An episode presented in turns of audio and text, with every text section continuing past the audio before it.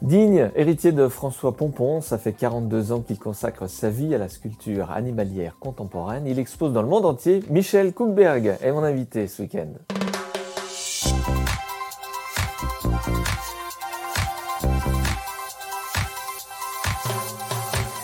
Bonjour Michel Koukberg.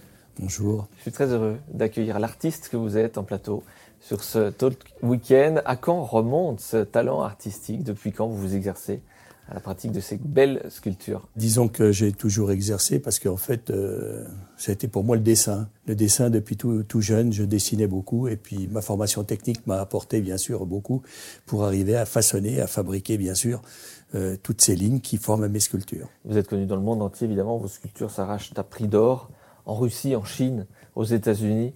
Pourquoi les animaux? Les animaux parce que j'ai compris que le monde animalier exactement donnait des formes et des lignes qui étaient très intéressantes et diverses par rapport à, au corps humain.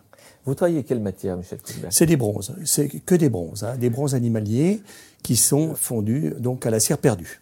Combien d'animaux avez-vous sculpté dans votre carrière? 1470, 1480 animaux et puis 22 monuments. Vous avez un, une préférence euh, ah Votre animal préféré serait lequel? Ma préférence, c'est celle que je ferai demain d'abord. C'est pas celle qui est sur le plateau, c'est celle que je ferai demain. Je le disais en introduction de cette émission, digne héritier de François Pompon. C'est quelqu'un qui a, a, compté pour vous, dans votre inspiration, François Pompon, le fameux ours, oui. évidemment, de François Pompon? Oui, bien sûr, je suis à l'association des amis de François Pompon à Saulieu. J'ai quatre pièces qui sont rentrées au musée euh, François Pompon à Saulieu, qui ne sont pas encore exposées, mais qui doivent être exposées euh, dans peu de temps. Et vous avez votre ours également. Et j'ai mon ours également.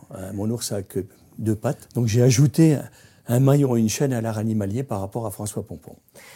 Michel Cookberg, vous êtes né à Dijon en 1946, je vous oui. laisse faire le calcul, euh, et vous avez remporté euh, un prix, le Grand Prix européen d'art oui. contemporain en 2019. Belle fierté, racontez-nous. C'est avec le critique d'art euh, international Jean-Charles Hachette, qui lui, bien sûr, m'a fait la promotion. Je ne l'ai jamais rencontré parce que c'est quelqu'un qui ne veut pas qu'on le rencontre. Et depuis 30 ans, il me demande la totalité de tout ce que je fais.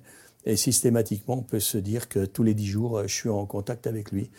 Euh, il va sortir d'ailleurs un, un, ouvrage en début d'année qui va être bien sûr euh, les cinq plus grands sculpteurs animaliers de notre temps. Vous travaillez en atelier, vous avez votre atelier oui. à, à, Orgeux, pas oui. très loin de, de Dijon. Quelles oui. sont vos sources d'inspiration, euh, Michel Demain, qu'est-ce qui vous vient à l'esprit pour dire j'ai envie de faire tel animal et de le faire de telle manière?